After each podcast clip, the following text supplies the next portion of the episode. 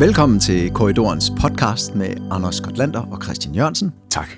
I dag skal vi snakke om Emilia van Havn, som nok øh, i dag er mest kendt for at være sådan en klummeskribent, øh, blandt andet i Femina og Politikken. Mm.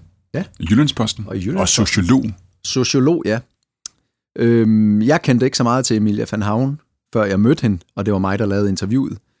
Og øh, jeg var øh, virkelig begejstret bagefter. Du, du har talt utrolig meget om det interview efterfølgende, og det er mange år siden nu. Det er fire-fem år siden interviewet blev lavet, og du har bragt hende på banen mange gange. Hvad var det, der fascinerede dig, Christian? Jamen, hun, hun sagde bare nogle virkelig kloge ting. Øhm, og måske også øh, for, for, altså, og det her med at forstå kvinder. Der er jo ingen, der kan forstå kvinder.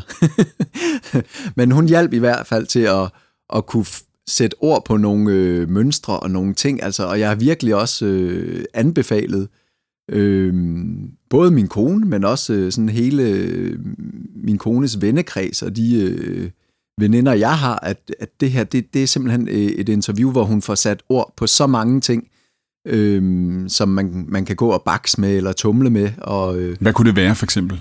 Jamen, jamen sådan øh, alt det her med altså parforhold, øh, helt basalt. Øh, hvordan man giver hinanden plads og hjælper hinanden. Og der havde hun bare nogle øh, super gode pointer, og har selv oplevet, hun har jo selv oplevet rigtig meget.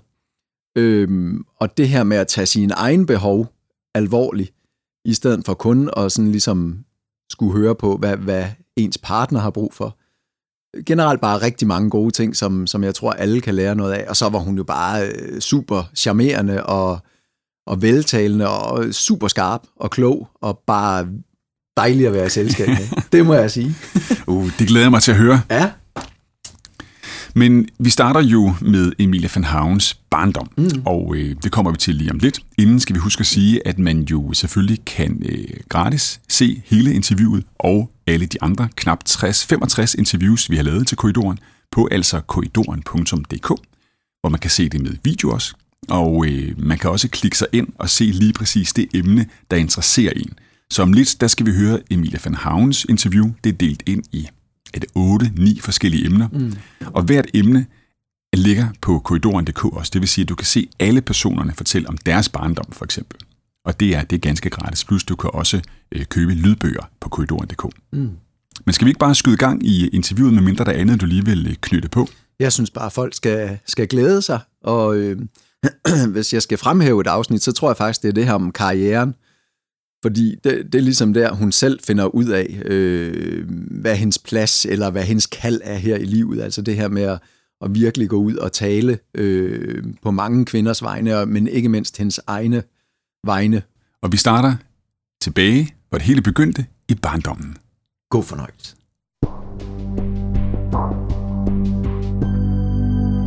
Min far han arbejder for en amerikaner i Madrid. Han var sådan ret fremsynet faktisk dengang, for han syntes, han skulle lære spansk.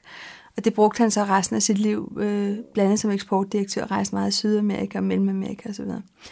Øh, men han er så i Spanien og er i teateret en aften og ser så, lægger mærke til en, en kvinde, som sidder der. Øh, og hendes, hendes veninde, kvindens veninde der, hun skal på toilettet hele tiden, så de går forbi ham en hel masse gange. Øh, og så lægger han sådan mærke til dem, og, øh, og så går han så hen til dem i pausen, og så begynder de at snakke. Og det er så min farmor, der mødes der. Øh, de bliver så gift senere. Og grunden til, at min mor lagde mærke til ham, det var, at han sad med sådan et stort rødt halsterklæde inde i et meget varmt teater en sommeraften i Madrid. Så de havde sådan begge to lagt mærke til et eller andet specielt ved dem. Og, øh, og så blev de så gift, og min morfar, som, øh, altså, som ikke kendte noget som helst i Danmark, mente jo, at der gik isbjørn rundt op i gaderne og så videre. Så det var to meget, meget kul- forskellige kulturer, der mødtes dengang. Sådan er det ikke i dag. Da min mor så kom til Danmark, og hun var jo et øh, for hendes generation meget naturligt, så stoppede hun simpelthen sin uddannelse et år før hun var færdig. Hun læste til farmaceut på universitetet, hvilket var lidt usædvanligt for den generation af kvinder. Øh, men hun stoppede et år før for at blive gift med min far og flytte med ham til Danmark og få børn. Ikke? Det er jo fuldstændig utænkeligt i dag. Ikke? Og da hun så kom til Danmark, så var det sådan noget med, at når hun skulle bruge hvidløg i maden, så blev hun nødt til at tage på apoteket og købe det. Så det, det var meget, altså en meget anderledes kultur, hun kom op til. Og derfor som barn, så, øh, så oplevede jeg de her to meget, meget forskellige. Den latinske, som er meget sådan udadrettet og, og meget sådan passioneret og meget levende og, og, og sådan meget mere sanselig. Og så den meget sådan tilbagetrukne, sådan meget distanceret, reserveret øh, nordiske danske kultur. Og, øh, og de to ting gjorde faktisk, at jeg var sådan, jeg var i konstant i vildred om, hvem jeg egentlig var. Altså, vi boede først to år i Danmark, at da jeg blev født. Så blev jeg født her i Danmark, så boede vi to år. Og så flyttede vi to år til Spanien, i Madrid, hvor vi var i to år kun. Og der blev min bror så født, og, øh, og så flyttede vi hjem igen. Og så fra siden øh, 70, så havde jeg så faktisk boet i Danmark. Jeg boede så et halvt år i Paris, men, øh, men det var først meget senere. Så mine forældre har altid boet i Danmark, sådan som jeg kan huske det. Og, øh, og derfor så er det jo mest den danske kultur, der har præget mig. Ingen tvivl om det. Og min mor jo, er jo vild med Danmark. Altså, så det, øh, det er ikke sådan, at, at, at hun havde en stor savn efter Spanien. Hun synes, at, øh, at Danmark var et meget mere velfungerende samfund. Men det gjorde selvfølgelig, at jeg gennem min barndom jo havde en masse ting med mig, som de andre ikke havde. Jeg var altid lidt mærkelig, lidt underlig, lidt udenfor, ikke? Øhm, på mange forskellige bitte små måder og større måder. Og det tror jeg selvfølgelig har præget mig til ligesom at øh, på den ene side altid at føle mig udenfor, for det, det var, har præget mig i rigtig lang tid. Og så på den anden side også ligesom lære at stå, om okay, det er så mig, det her, ikke? Altså at lære at stå ved det, og finde ud af, hvad er der så i det, ikke? Men var du ked af at være anderledes? Jamen både og, altså fordi alle børn vil jo helst være en del af flokken. At det ligger jo simpelthen fuldstændig instinktivt i børn. Det er meget, meget få børn, der tænker, at det er fedt at være noget for sig selv. Ikke? Fordi vi har et enormt behov for at blive socialiseret ind, og netop som børn, så står man jo meget svagt alene, synes man, for man aner ikke, hvad det er for en verden, man er en del af. Ikke? Så derfor er det enormt vigtigt at være en del af, af, af fællesskabet, og det savnede jeg selvfølgelig også et eller andet sted, og bare sådan være i centrum af det. Ikke? Så jeg tænker, okay, her kan jeg slappe af. Ikke? Her er jeg ikke hele tiden sådan... Og jeg kan se i dag, når jeg kigger tilbage, at jeg mange gange egentlig brugte enormt meget energi på sådan, ah, at holde mig fast i et eller andet. Altså sådan, nu var jeg en del af den gruppe og sådan noget. Og når jeg sådan hører om folk, der var med i klikker og sådan, så var jeg aldrig med i én klik. Jeg var, jeg var i periferien, synes jeg selv, af mange forskellige grupper. Øh, men det mærkelige er, og det er jo det, jeg synes, der er så underligt, det er, når jeg så blev voksen, så talte jeg med nogle af de her mennesker. Øh, der er nogle af mine veninder, som jeg stadig har, hvor vi sådan en dag kom til at tale om det, og så sagde jeg, jeg synes altid, at jeg stod sådan lidt udenfor, og, sådan, og så kiggede de sådan på, dig? Overhovedet ikke. Og sådan, de havde en helt anden opfattelse af, hvilken rolle jeg havde haft i gruppen, i forhold til den opfattelse, jeg havde af det. Og det, der er underligt, det er, at deres opfattelse, den kan jeg faktisk ikke bruge til noget, fordi det var min opfattelse, der egentlig var med til at skabe den selvforståelse, jeg havde. Øhm, og det er sådan noget, der gør mig helt vildt nervøs for at være mor. Fordi jeg tænker bare, at man kan prøve at udlægge teksten for sine børn og ligesom give dem en virkelighed. Men hvis de vælger at have en helt anden virkelighed, ikke, som måske er knap så positiv, så er det den virkelighed, de løber med. Og så står man lidt der ikke, og, og, og ved ikke, hvad man skal gøre. Og det tror jeg, at, at, at øh, det var i hvert fald meget det, der prægede min selvforståelse, da jeg var barn. Det var det der med, at øh, jeg følte hele tiden, at jeg var udenfor. Og, og, og, og når jeg så alligevel var udenfor, så kunne jeg lige så godt gøre nogle af de ting, som, som folk måske alligevel synes var lidt ligegyldige, eller dumme, eller et eller andet, fordi nå, jeg havde ikke så meget at miste. Så, øh, så det var sådan meget det måde, jeg havde det på. Jeg havde en storsøster og en lillebror, så jeg var sådan det der klassiske klemte midterbarn. Ikke? Og det var så også en, en, tror jeg, en identitet, jeg tog på mig. Min søster, hun var mere sådan... Øh, øh, hun var sådan ligesom mere færdig på en eller anden måde, synes jeg, rent socialt. Hun følte sig også mere sådan hjemme i de grupper, hun var. Hun var også del af en klike, for eksempel. Ikke? Øh, så den oplevelse havde hun ikke, og hun var meget sammen med min lillebror. Altså, de to hang meget godt sammen, hvor jeg sådan mere var i midten og og, øh, og, og synes jeg nogle gange blev sådan lidt drillet af dem og sådan noget. De var de kloge i familien, ikke? og jeg var sådan den lidt dumme, der gik op i, i øh, de kaldte mig Fofine, sådan. lille, fordi jeg synes, det var noget, så at klemme mig ud og sådan noget. Ikke? Så det var sådan, jeg tror, de to havde mere sådan et, et, et, et etableret forhold, øh, også ind i deres egne grupper. Min bror, jeg kan ikke huske så meget om, hvordan han egentlig fungerede socialt, men han var sådan mere han havde nogle ganske få, som han ligesom holdt mere sammen med. Ellers så var han sådan meget hjemmefødning. Ikke? Altså han, han var ikke så udadgående. Jeg var den, der gik i byen og kom hjem klokken 3 om natten, eller med morgentoget, eller sådan et eller andet. Hvor min søster var sådan mere politisk, aktivistisk øh, indstillet, ikke? og sådan mere over på venstrefløjen, ikke? hvor jeg sådan mere var over på højrefløjen, og jeg skulle bare ud og have det sjovt og på On The Rocks og privere alle de der steder. Så jeg tog meget ud i byen, øh, og min bror var sådan set lidt mere hjemme. Så vi var sådan tre meget forskellige måder at, at, at leve vores liv på alle søskenderoller har hver deres byrde. Ikke? Øh, men det, man taler meget om med midterbørn, ikke, det er det der med, at de er det klemte midterbarn, ikke? Øh, og at de netop skal råbe enormt højt for at blive lagt mærke til osv. Men jeg tror mere, jeg oplevede det som om, at der var ikke så mange, der lagde mærke til mig, og derfor var det sådan lidt mere ligegyldigt, hvad jeg gjorde, fordi at, at øh, nå ja, de så det jo ikke så meget. Altså, jeg havde ikke så meget at leve op til, tror jeg umiddelbart, jeg føler. Men der er ingen tvivl om, at altså, det er jo ikke tilfældigt, at jeg er blevet foredragsholder. og stiller mig op og gerne vil have, at folk ser på mig. Så der er ingen tvivl om, at jeg havde et behov. Altså, jeg har sikkert følt mig enormt overset som barn. Og, og det kan jeg jo godt huske også, at jeg gjorde, men ikke bevidst. Øhm, så den der følelse af at blive overset, og i øvrigt være den dumme også, ikke? altså i forhold til de to andre, øh, har sikkert været med til sådan at, at, at presse mig ud og sige, her har I mig, se nu ikke, læg nu mærke til mig. Ikke? Det er jeg ikke et sekund i tvivl om. At jeg ikke er der længere, det skyldes selvfølgelig en masse andre ting. Ikke? Men, øh, men jeg er da helt sikker på, at det der behov for at blive set øh, senere som voksen, at det kommer da 100% derfra. Det behov har min søster for eksempel slet ikke. Hun var den første, og hun blev passet på. der ligger selvfølgelig en sorg over ikke at være, at have den der særlige plads. Men der ligger også en stor frihed i, at nå, fandme, nej, altså, så gør jeg sgu da bare, hvad jeg har lyst til. Ikke? Øhm, og det, kunne jeg, altså, det, det har jeg meget mere, end mine to søskende for eksempel har. Det er der ingen tvivl om det mærkelige er, at jeg har faktisk spurgt mine forældre, altså da jeg var meget yngre, da jeg var sådan 16-17 år, så allerede der kunne jeg faktisk stå og sige til dem, at prøv at høre, mor, du elsker min, altså Erik mest, ikke? og far, du elsker mor Lyse mest. Ikke? Og de stod jo sådan lidt, øh, ikke? Øh, men det, det var sådan den oplevelse, jeg havde. Så har jeg så snakket med dem senere, når jeg, da jeg blev voksen, og så sagde de til mig, at de kunne simpelthen ikke forstå, at jeg havde fået den oplevelse. Fordi hvis der var nogen af os tre børn, der fik opmærksomhed, også bare når vi var ude, og sådan, eller blandt venner, og sådan, så var det altså mig. Og det kan jeg slet ikke huske, og jeg, kan slet ikke, jeg har slet ikke nogen, nogen som helst fornemmelse af det, eller noget, der minder om. Og det synes jeg, altså det, det jeg mener med, det er lidt uhyggeligt, at man kan lave en, en, en virkelighed op i ens egen forestilling. Og så er det den, man går efter, selvom virkeligheden i virkeligheden står og fortæller dig noget helt, helt andet. Ikke? Øh, og nu har vi selv tre børn, faktisk. Øh, nu er jeg så ikke mor til den ældste, men, men de fungerer jo sådan meget ofte som en søskenflok. Og der er det netop, at vores midterbarn, det er faktisk lidt ham, som vi ikke rigtig føler, vi kan nå. Ikke? Og jeg er dybt frustreret over ikke? fordi jeg prøver netop at tænke, og han er sådan, han er meget lukket, og, og alligevel meget åben, og, og vi kan ikke, altså, nej, det er simpelthen, så jeg, jeg tænker også bare, åh oh, nej, vi gør alle de samme ting, som jeg oplevede, da jeg var barn, ikke? Så velkommen til virkeligheden, ikke? Altså. Drømme.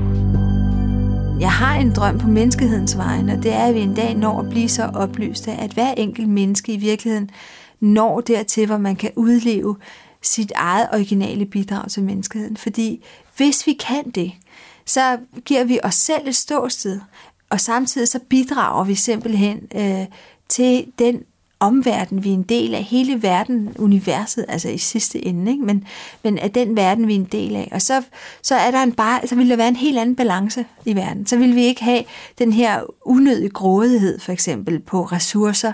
Vi vil heller ikke øh, have lyst til at, at slå hinanden ihjel og så videre, fordi vi vil anerkende, at, øh, at vi er ligeværdige med hensyn til livet.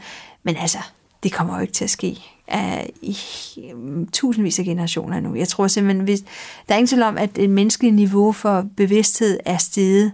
Jeg var i december måned nede og besøgte Niger, øh, som er verdens fattigste land, og hvor øh, analfabetismen er over 85 procent. Altså, de er så langt fra os i bevidsthed på rigtig mange måder, at man tror, det er løgn. Så der er lang, lang, lang vej, før vi når til det der fuldstændige utopia, jeg taler om her. Men vi kan hele tiden selv være med til at forsøge at skubbe lidt til, at vi bliver mere bevidste og opdager, at vi er noget værd i os selv, og at vi har noget at bidrage med. Øh, og det vil give en helt anden balanceret verden. Så jeg håber.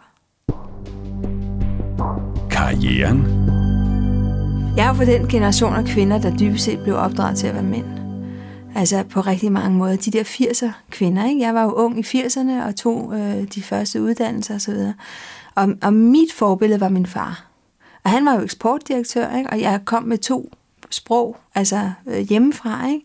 plus engelsk selvfølgelig, og tysk og fransk og hvad det ellers var. Så jeg havde jo også en forestilling om, for det første havde jeg en forestilling om, at vi skulle være med til at bryde glasloftet for kvinder, fordi det var det, man gjorde i 80'erne. Det var det, man snakkede om. Ikke? Det var dengang, vi gik rundt i skulderpud og sådan der, vi skulle gå sidelæns ind ad dørene og sådan noget. Ikke? Øhm, så vores forbilleder var mænd. Og, og, og jeg troede også, det var det, jeg skulle. Øh, jeg kan huske, at jeg sad engang på sådan et klubværelse, jeg boede på, øh, da jeg var flyttet hjemmefra, og stod med den der øh, bog. Jeg var eksportlev på det tidspunkt, og stod med den der øh, universitetsbog med uddannelser, og tænkte, at litteratur øh, ville faktisk... Øh, litteraturvidenskab ville være mig. Men, men så så jeg, hvad man skulle have i snit, og hvad der skulle til, og sådan noget. Jeg tænkte, ah, det var sgu alligevel lidt for kedeligt. Ikke? For jeg kunne enormt godt lide at læse, men jeg synes, det var for dødt. Og sådan. Altså, jeg skulle, jeg skulle ud og, og gøre nogle ting. Ikke? Så jeg, jeg gjorde det samme som min far. Jeg tog et eksporteleveuddannelse, ikke? Altså, mere eller mindre det samme som ham. Ikke? Og jeg kom ind for, for eksport, ikke? og tog så en... Øh, øh kom så lidt væk fra det, ikke? og tog en HD-afsætning og blev leder af en international afdeling. Og det var så i en alder 27, jeg blev det. Jeg tænkte, nå, var det bare det? Altså, er, er jeg der nu, ikke? Og, øhm, og, jeg kunne, og, og det, der faktisk skete, det var, at, at, øh, det gik sådan set okay i starten. Jeg synes, det var interessant, det var, det var sjovt, og jeg skulle sådan selvfølgelig finde mig til rette i det der med, at lige pludselig være leder for en afdeling, ikke? Øhm, og så skete der det, altså jeg, jeg mærkte simpelthen, at, øhm, at hver morgen jeg stod i badet, og så, så havde jeg simpelthen kvalme, og jeg, at, at, og til sidst var det så meget, eller så normalt, ikke? At, det var, at det var bare sådan en tilstand, som jeg havde. Ikke? Og, øh, og i maj øh, 95, så skal jeg så på ferie sammen med en veninde, som faktisk også er en kollega. Og vi skal til Thailand, hvor vi blandt andet skal besøge hendes bror, der skal giftes med en thailandsk kvinde, så vi er helt opnå på, hvor de aldrig har set hvide mennesker og alt sådan noget der. Ikke? Så på vej hjem sådan en dag, så har jeg en drøm, hvor jeg drømmer, at jeg kommer ind på mit arbejde. Og så kan jeg ikke finde mit skrivebord. Og jeg går sådan og leder efter det og spørger alle mulige mennesker sådan, har du set min skrivebord? Har du set min skrivebord? Og der var ikke nogen, der havde set min skrivebord. Og jeg kunne bare ikke forstå det, fordi det var bare væk.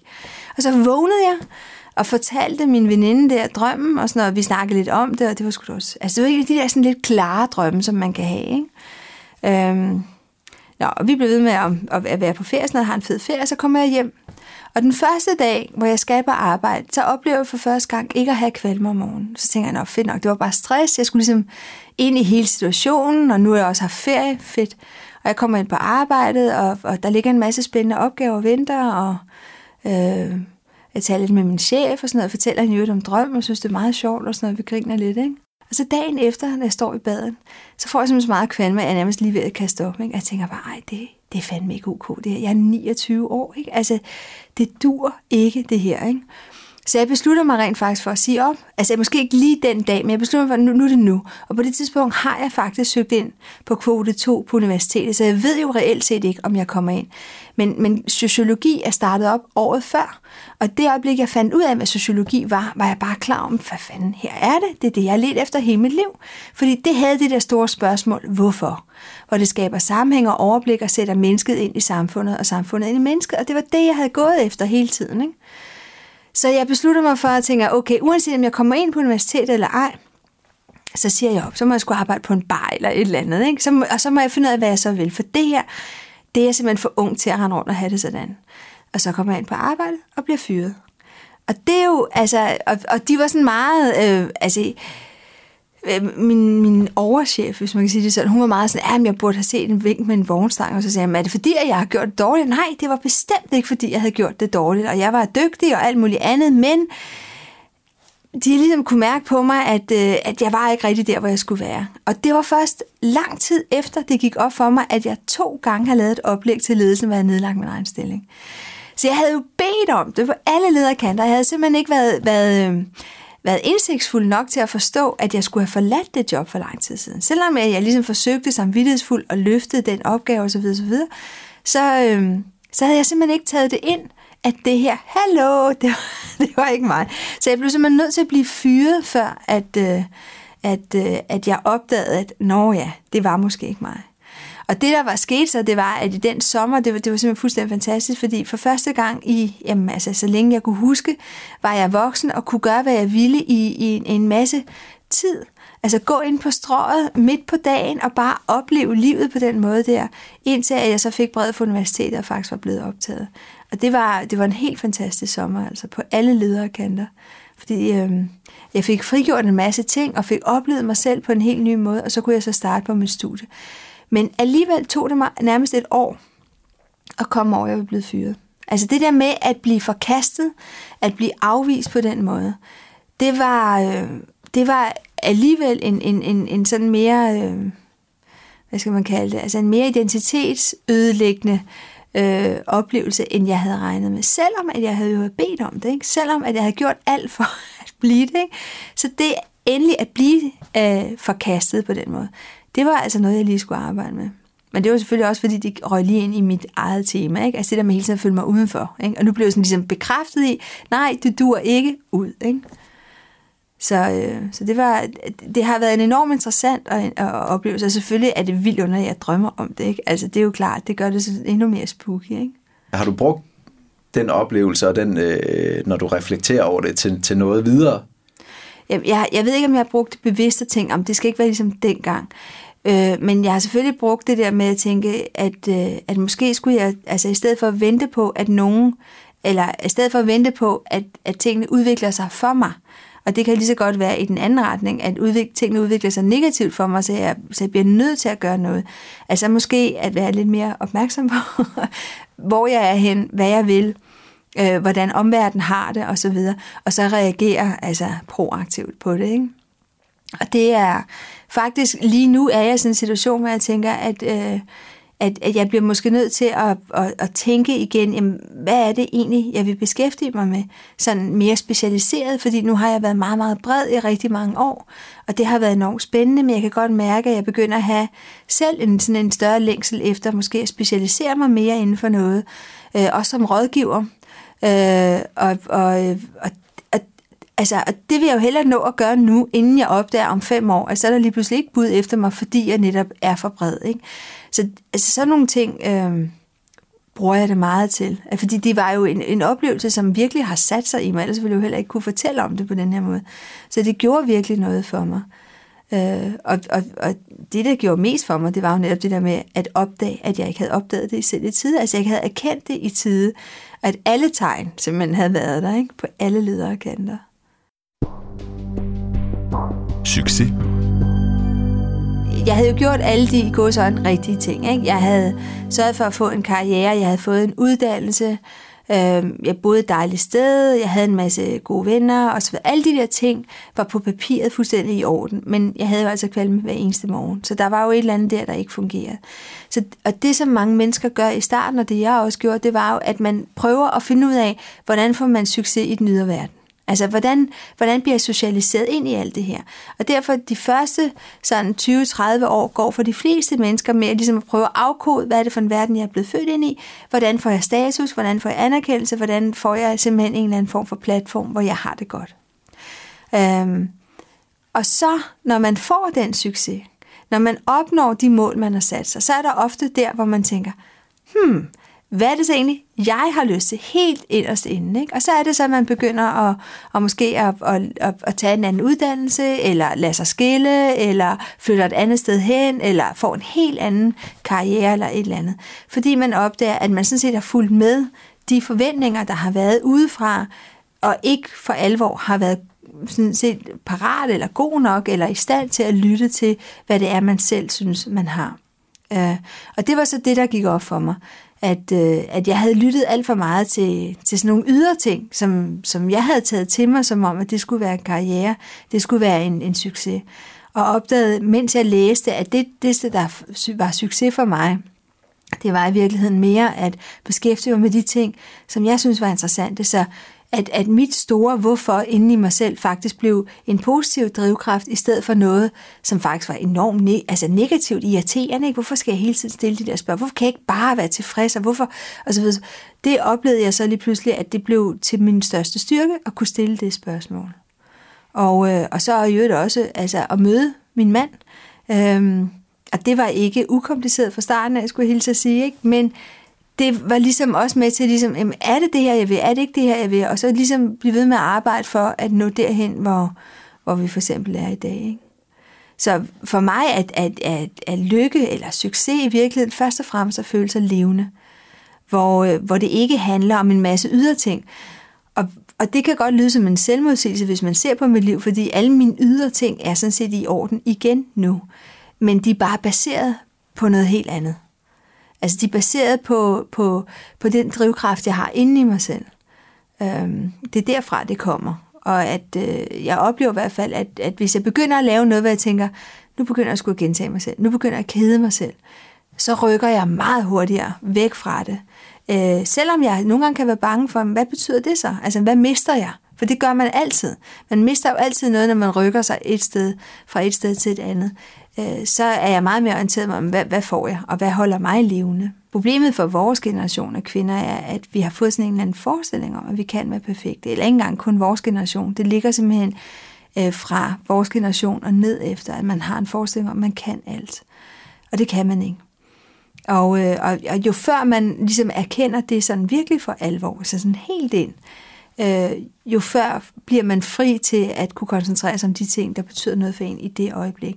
Og det er enormt svært. Altså det er vildt svært at gøre det, fordi overalt så møder vi kvinder, der når vi stykker dem sammen, bliver til den perfekte kvinde. Problemet er, at hende, der altid ser skide hammerne godt ud, ikke? og altid har nylakeret nejlak på, ikke? Øh, og, og, og altid ser sval og lækker ud, ikke? jamen hun er måske helt vildt dårlig i et køkken, ikke? eller en rigtig uopmærksom mor. Ikke? Men så har du så et billede af en anden kvinde, som er en fantastisk mor, og som kan ligge på gulvet og lege, og slet ikke tænker over, at der er nullermænd, eller, eller at hendes tøj bliver beskidt, eller at de først spiser alt for sent, eller så hun er bare vildt nærværende. Ikke? Så har man lige lagt de to sammen. Og så tænker man, det skal jeg begge to kunne. Så ser man den tredje, øh, Tina Sjeftelovic, som laver mad, og hun er skide sjov også, og så, og så tager man også lige den ind, og den, og den, og den, og lige består man der, og så ved man præcis, hvordan man skal være den perfekte kvinde. Man ved alt. Man ved simpelthen alt i dag. Ikke? Problemet er bare, at det kan man ikke. Det er simpelthen en fysisk umulighed. Øhm, alligevel, selvom at man ved, at det er en umulig forbillede, så er det alligevel det, vi måler os op imod. Og det er det, der er så ubarmhjertet over for os selv at, at vi tænker, okay, lige nu har jeg små børn, ikke, så er det nok ikke karrieren, jeg skal køre vildt meget på, eller det er ikke sådan lysekrone sex hver lørdag, altså jeg kan forvente, eller, eller sådan, ah, nu skal jeg også være, og alt muligt vi er, ikke, vi er ikke der, hvor vi faktisk er i stand til at sige, at vi tager livet i portioner. Ikke? Vi vil have det hele på én gang. Og det gør, at vi konstant og hele tiden i scene sætter os selv som en fiasko. Og det skulle jeg hele tiden sige. Det kan godt være, at, at, at, at du siger, at jeg er forbillede for nogen. Men jeg forsøger faktisk også at fortælle, at jeg på ingen måde uh, kan leve op til det der. Fordi jeg råber mine børn, ikke? Jeg, er, jeg synes altid, jeg er 2-3 kilo for tyk, ikke? Selvom jeg forsøger at træne, og så går der alligevel lang tid, hvor jeg ikke... Altså alle de der ting, jeg har også afskaldet nejlak, ikke? Og indimellem, så holder jeg et foredrag, det ikke er særlig godt. Så det sker for alle kvinder, men vi hører bare ikke nødvendigvis om det på samme måde, som vi hører om succeserne. Og det vil sige, at hvis vores forventninger hele tiden er et stykke op over det, vi reelt set er i stand til at gøre, så hver eneste aften, vi går i seng, så føler vi dybest set, at vi er en fiasko, for vi kan altid finde nogle ting, vi kan tænke over, som vi ikke fik gjort, eller som ikke gik, som det skulle. Og der kan vi altså lære rigtig meget mænd. Fordi mænd, kan, jeg synes, altså, de har en den mest fantastiske evne til, at for eksempel at veje 20 kilo for meget, og alligevel stille sig nøgne op og lave propellen. Ikke? Altså, det er der ikke nogen kvinde, der kunne finde på at gøre. Og det kan vi lære noget af. Måske ikke lige stå og lave propellen, vel? men det der med at tænke, her har jeg mig, sådan er jeg. Ikke? Altså, og især over for børn er det enormt vigtigt ikke at være perfekt. Fordi hvis du går rundt og har en forestilling om, at du skal være perfekt, og slår dig selv i hovedet, ovenikøbet måske højt verbalt, så børnene kan høre det, at du ikke er perfekt. Hvad er det så for et indtryk, du giver dine børn? At de skal være. De skal selvfølgelig også være perfekte for at blive elsket. Og det er jo ikke det, vi har lyst til at lære vores børn. Så jo mere, hvad skal man sige, menneskelige vi kan være, jo mere lærer vi også vores børn at være menneskelig, og vores omgivelser at være menneskelige. Og det er jo sådan set det, der er behov for. At, at sætte nogle forventninger op i vores liv, så vi sådan set hver aften, vi går i seng, tænker, yes, det har fandme været en god dag i dag. Ikke? Tænk engang, alt det her nåede jeg, alt det her fik jeg noget ud af, alle de her mennesker, jeg har været sammen med osv. Tak for det, og så sover vi godt, ikke? I stedet for at ligge og, og martre os selv med alt det, vi ikke har nået. Og jeg gør selv meget det sidste, og det irriterer mig så meget. Så det er en af de ting, jeg arbejder meget bevidst med. jeg har jo selv været der, hvor altså jeg har været i terapi, og jeg er blevet coachet, og alle de der ting har jeg gjort i stor stil, fordi jeg simpelthen, jeg vil ikke, jeg, jeg, jeg var træt af, at, at hele tiden at skulle være et offer for nogle forestillinger, et offer for en opdragelse, et offer for nogle omstændigheder osv. osv. Så det, jeg besluttede mig for, det var simpelthen at finde ud af, okay, først når jeg sådan føler, at jeg er hjemme i mig selv, når jeg ligesom kan tage mig selv ind på godt og ondt, så, så, så kan jeg måske slippe noget af alt det der. Men så begynder jeg i hvert fald at sætte mig i førersædet i mit eget liv, og ligesom beslutte mig for, hvor hvad er det egentlig, jeg vil køre hen og være.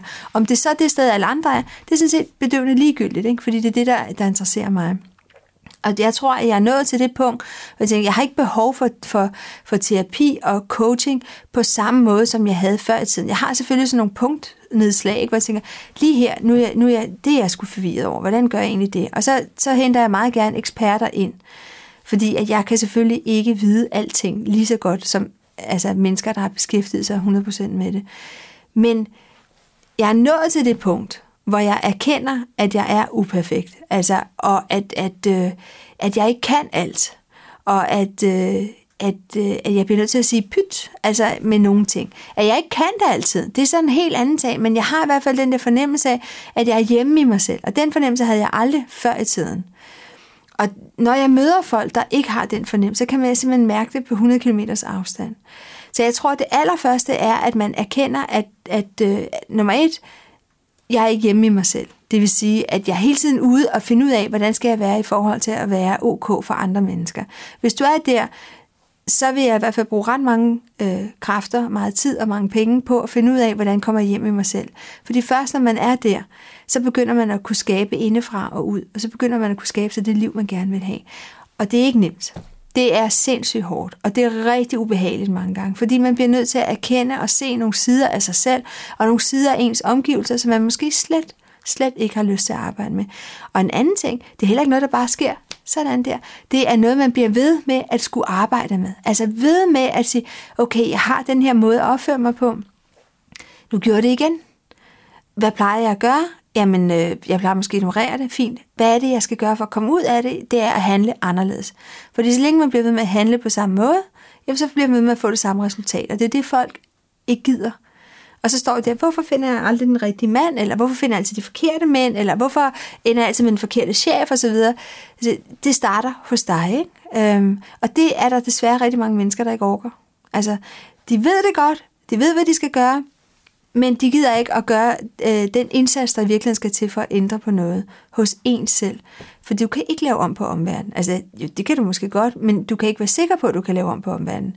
Det eneste, du virkelig har magten over, det er dig selv. Og, og, men det kræver bare blod, sved og tårer, og et, og et konstant fokus, og det er hårdt arbejde.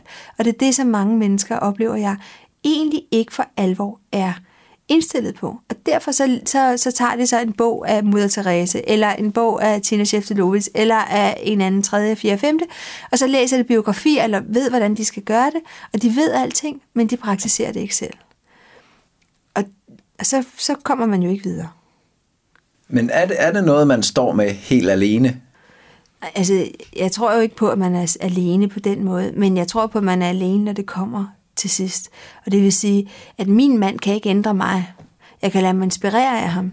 Jeg kan bruge ham som en mur, jeg kan spille min bold op af. Og sige til ham, næste gang jeg gør det der, vil du så ikke godt være sød og sige til mig, at jeg skal lægge mærke til, at jeg nu gør det, og så videre. Det kan jeg gøre. Eller jeg kan lægge mærke til, når min, når min søn på syv år siger, ej mor, jeg gider altså ikke at snakke mere om det på den måde. Ikke? Så bliver jeg sgu nødt til at lytte til det, ikke? fordi at, at det kan da godt være, at han kun er syv år, og jeg ved præcis, hvor han skal hen. Ikke? Men det er, hvad han ved det bedre. Ikke? Så jeg bliver nødt til at lytte til de ting, der sker omkring mig. Men i sidste ende, hvis jeg skal lave noget om ved mig selv, så har jeg kun mig selv at gøre det ud fra. Altså jeg bliver simpelthen nødt til selv at gå vejen for at nå derhen, hvor jeg gerne vil. Der var engang en, som en eller anden kinesisk filosof, Lin Chi tror jeg han hedder, som for tusind år siden, hvis du møder Buddha på din vej, så slå ham ihjel. Og det lyder jo sådan meget dramatisk, men det han i virkeligheden mente med det, det var, at Buddha gik sin vej. Så han har nået sin erkendelse ved at gå sin vej. Der var ikke andre, der havde gået vejen før ham. Vi kan ikke springe over til der, hvor Buddha han fik sit resultat. Vi må selv gå vores egen vej. Så derfor slå ham ihjel. Altså, du skal ikke bruge ham til noget. Gå din egen vej.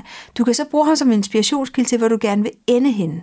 Hvilken egenskab du vil have, for eksempel. Hvilken filosofi du gerne vil leve efter. Øh, men du må selv gå vejen. Og, og, og det er hårdt arbejde, men det er så fedt. Fordi det, der sker, og det, jeg har oplevet rigtig mange gange, det er, at når jeg så møder mennesker, som ikke for eksempel har, altså jeg siger ikke, at man skal gå i terapi og coach og alt det der, men som ikke har gjort, hvad skal man sige, det, det arbejde med sig selv, som, som mange mennesker øh, har brug for at gøre, for at nå fri af alle de der sociale mekanismer, man er en del af, og opdragelse og alt det der.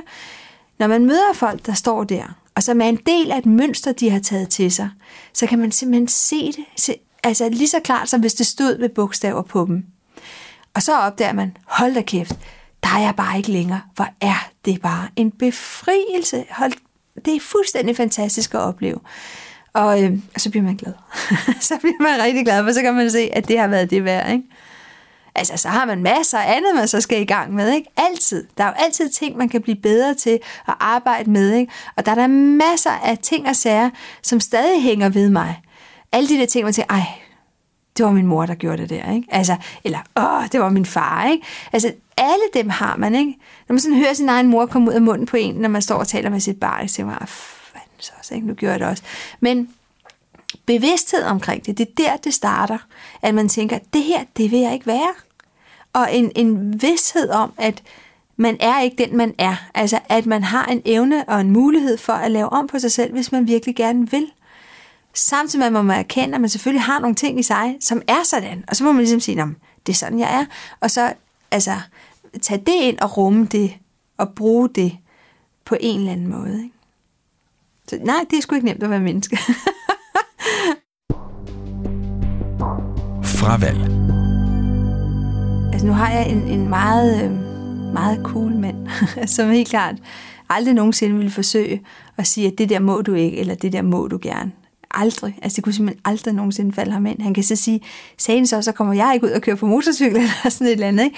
Men, og så kan vi tage en diskussion om det. Men, men på det punkt synes han, det er fuldstændig naturligt, hvis jeg tager væk for at koncentrere mig om nogle ting, eller tager på yoga-ophold i en uge, fordi jeg er simpelthen ved at brænde sammen med stress, eller et eller andet. Det har der aldrig været noget. Jeg tog også engang tre uger til, øhm, til Patagonien sammen med Camel Trophy, sådan en rigtig drengerøvstur, ikke? hvor vi kørte i Land Rover fra Santiago i Chile ned til Ildlandet. Og der var jeg jo væk faktisk i en måned. Øhm, og det kunne aldrig falde ham ind og sige, nej, det skal du da ikke en måned, det er da lang tid og sådan noget. Tværtimod, ikke? han synes, det er fedt. Så på den måde føler jeg ikke, at jeg har et fravalg med familien. Jeg, jeg har det selvfølgelig med børnene, fordi at, øh, at jeg vil jo gerne være sammen med dem så meget som muligt. Øh, I hvert fald sådan umiddelbart, ikke? men så nogle gange så får man jo også spat af det, ikke? Altså, fordi der er hele tiden nogen, der har krav på en, ikke? og det bliver sådan noget en og en mand og sådan noget, ikke mig. Og det er det, jeg, jeg, jeg har det sådan lidt til, nu har jeg brug for, at der kun er mig, der har krav på mig. Så nu, for eksempel når jeg tager i sommerhus for at, at researche til en ny bog, eller lave et nyt foredrag, eller et eller andet, så har jeg måske fire dage, hvor jeg har hele døgnet det vil sige, at jeg kan selv bestemme, hvornår jeg sover, hvornår jeg læser, hvor meget jeg læser, om jeg sidder og ser tre film i træk, fordi det er præcis det, jeg har brug for, for at være inspireret til, at sådan og sådan og sådan. Og, og, øhm, og det giver selvfølgelig en masse fravalg, øh, men der, hvor jeg nok har haft allermest fravalg, tror jeg, det er faktisk karrieremæssigt øh, af to årsager. Det ene er, at selvfølgelig har jeg fået børn. Og det vil sige, at jeg på mange måder ikke har været i stand til at kunne sådan bare arbejde igennem, ikke? Øhm, så meget som jeg gerne ville. Til gengæld så har det at få børn, det har, føler jeg, gjort mig til et langt mere helt og meget mere rummeligt, og alt det der sådan gode, siger man, øhm, menneske, end, end jeg ellers ville være, og en meget bedre ledertype også, simpelthen, ikke? Den anden side er, at, jeg, at, at når det handler om sociologi, altså min, hvis man siger, min anden karriere, så har jeg altid været selvstændig.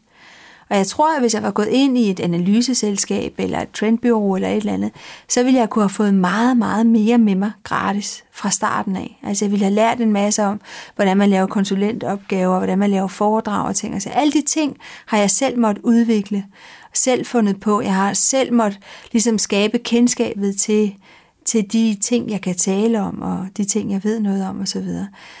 Øhm, og det tror jeg på mange måder har været, altså det fravalg har gjort, at det har, jeg har gjort det mere besværligt for mig selv på mange måder. Til gengæld så øh, ved jeg så også, at alt hvad jeg har i dag, det er noget, jeg selv har skabt. Det er der ikke nogen, der kan komme og tage fra mig. Og det giver på en eller anden måde sådan lidt et rygstød, ikke? Altså jeg tænker, det, og derfor har jeg også en, en, en, en helt 100% klar vidsthed om, at alt, hvad jeg også kommer til at skabe i fremtiden, at jeg har fuldstændig frihed til at gøre præcis, hvad jeg har lyst til, fordi at i de 15 år, jeg arbejder på den her måde, har det vist sig, at min, øh, min rater efter de ting, som, som kan interessere andre mennesker end mig selv, at den er faktisk god nok. Når jeg, sådan har, jeg har prøvet en gang, og det var en gang, jeg var lidt deprimeret, og tænkte, ej, kan, det virker det. Og så satte jeg mig simpelthen ned og lavede et, en track record på, hvad er det for nogle tendenser, jeg har set, øh, før de for alvor kom igennem, osv. videre, Og da jeg så havde lavet den færdig, så opdagede jeg, at der var ikke én, jeg havde taget fejl i. Og det er selvfølgelig pral alt det der, men på en eller anden måde var det bare simpelthen så rart at opdage, okay, den er der faktisk. Og jeg tror, at der er mange mennesker, der vil, der vil kunne gøre det, øh, og opdage omkring sig selv, at de sådan set har gjort det meget bedre, end det de selv gik rundt og troede. Fordi at det vi altid lægger mærke til, det er selvfølgelig der, hvor det ikke lykkes. Det er fiaskoerne, det er den gang, hvor jeg holdt et dårligt foredrag, eller hvor øh, øh, opgaven ikke gik, som jeg gerne ville have det, eller alle de der ting. Det er altid det, man husker. Og, øh, og, og der kan vi sådan set lære noget af sportsstjerner, har jeg lagt mærke til. For sportsstjerner er enormt gode til at sige, okay, vi tabte den her kamp. Hvad var det, jeg gjorde forkert? Det var det her. Okay, fint. Og så smider de den kamp langt pokker i vold, ikke? Og så har de lært den lille ting, som de tager med ind i den næste kamp, de så vinder, ikke? Og så husker de den kamp. Hvad var det, de gjorde, som var godt, ikke? Og der har vi simpelthen bare ofte en, en, en tendens til at gøre det modsat. Ikke? Hold fast i det, der ikke fungerede. Husker alt det, i stedet for alt det, som vi faktisk lærte en masse af, og som var godt. Ikke? Så, øhm, så, så med hensyn til fravalg, så tror jeg nu straks, altså jeg tror, at, at meget af det ligger mere på karrieren, end det ligger på, øh, på alt muligt andet. Og så havde jeg så et konkret fravalg, og det var faktisk, jeg havde besluttet for, at jeg ville læse, da jeg var begyndt på sociologi. Jeg mødte min mand sådan nogenlunde samtidig. Og, øh, og der inden da, så havde jeg besluttet for, at jeg ville øh, nok til Spanien, for ligesom at brushe op på mit spanske. Ikke? Øh, det var jeg sådan begyndt at glemme ret meget. Så jeg kunne tage et halvt år i Madrid, en, en, en, en, øh, et semester i Madrid for eksempel, og lige få lært en masse spansk også. Og så ville jeg tage overbygning i USA. Og jeg ville prøve selvfølgelig at se, om jeg kunne komme ind på et Ivy League Universitet, ikke? fordi nu skulle karrieren have en skalle og så videre. Ikke? Og det fik jeg jo aldrig gjort. Altså der valgte jeg så hellere at blive hjemme og, og ligesom være sammen med min mand, som har en søn fra et tidligere ægteskab, som e, han kunne så ikke flytte til udlandet på grund af ham. Ikke? Så den vej rundt har der selvfølgelig været en masse fravalg. Øh, men jeg oplever det ikke som et, et, et, et fravalg, jeg begræder eller et eller andet, fordi når, der var bare noget andet, der var vigtigere. Og det er jeg da glad for i dag. Og så tror jeg, at øh, altså det, der begynder at gå op for mig mere og mere, det er, at... Øh, at jeg har et tredje liv. altså, jeg havde først livet inden jeg fik børn og mand, ikke? og så, havde jeg, så har jeg livet nu her med børn og mand. Og så mit tredje liv, tror jeg, at, at når børnene så for, altså sådan, begynder at kunne klare sig selv meget mere, for eksempel selv begynder at, at læse eller et eller andet, så skal den sat med hans skalle. Altså, så vil jeg ud og opleve verden på en helt anden måde. Og med det job, jeg har, og, og nu er min mand også gået ind i firmaet, så vi har et, et, faktisk et, nogle firmaer sammen, som, så vi er meget friere. Øhm, så kan vi sådan set arbejde over hele verden, hvis det er det, vi vil. Ikke? Det har jeg faktisk, altså det kan jeg godt mærke, det begynder at trække mig til, at det vil jeg skulle prøve. Ikke? Også fordi, at forholdet til det at være voksen eller ældre, øh, er ved at ændre sig meget i verden. Og derfor så, når man er altså 50-55, så er du bare så langt fra færdig. Altså, så kan du sagtens starte noget nyt op, ikke? Så det har jeg en stærk forventning om. nu må vi se. Personlige værdier. Altså, jeg har en ting, som, som, som styrer mig ret meget, øh, kan jeg mærke, som bliver stærkere og stærkere. Og det er sådan helt grundlæggende, at jeg forsøger altid at behandle andre folk, som jeg gerne vil have, de behandler mig det, det er både godt og skidt, kan man sige. Ikke? Fordi på den ene side, så øh, har jeg altid som udgangspunkt, at jeg har tillid til folk, og at jeg Øh, behandler dem, øh, altså jeg forventer, at de er intelligente, at de øh, er i stand til at løse et problem, at de kan reflektere over tingene, at de kan tage ansvar, og alle de der ting der. Det er sådan mit udgangspunkt til andre mennesker. Øh, problemet er så, at når jeg for eksempel ringer til TDC, og, øh, og, og får en, en eller anden ung øh, person i røret, som på ingen måde vil løse mit problem, selvom det er det, de er ansat til, altså, så bliver der lagt fra Kai. Ikke? Altså, så er de ikke i tvivl om, hvad jeg mener, både om, om deres opførsel og, og om TDC og så videre, så videre. Så jeg tror, jeg i, i nogens øh, øjne vil virke øh, måske lidt hård og, og nok ret skrab, fordi jeg forventer fandme, at folk leverer en vare, hvis det er det, de er blevet ansat til at gøre. Fordi det vil jeg forvente af mig selv også. Øhm, og på den måde tror jeg, jeg er meget direkte i min, øh, i min kommunikation til folk. Men jeg er det sådan set også den anden vej rundt, og jeg har det klart bedst, hvis folk også er det. Altså alt det der med hentydninger og sådan noget, det kan jeg simpelthen ikke finde ud af. Så hvis jeg føler det, så mange gange så stiller jeg simpelthen altså, øh, spørgsmål ind til, så, til jeg ved sådan, til jeg begynder at kunne mærke det, sådan, nu er der kommet form på det, så kan jeg slippe det, ikke? Øhm, og det, har, altså, det tror jeg også har meget at gøre med værdier, ikke? Om jeg kan mærke, at folk har nogenlunde de samme værdier som mig.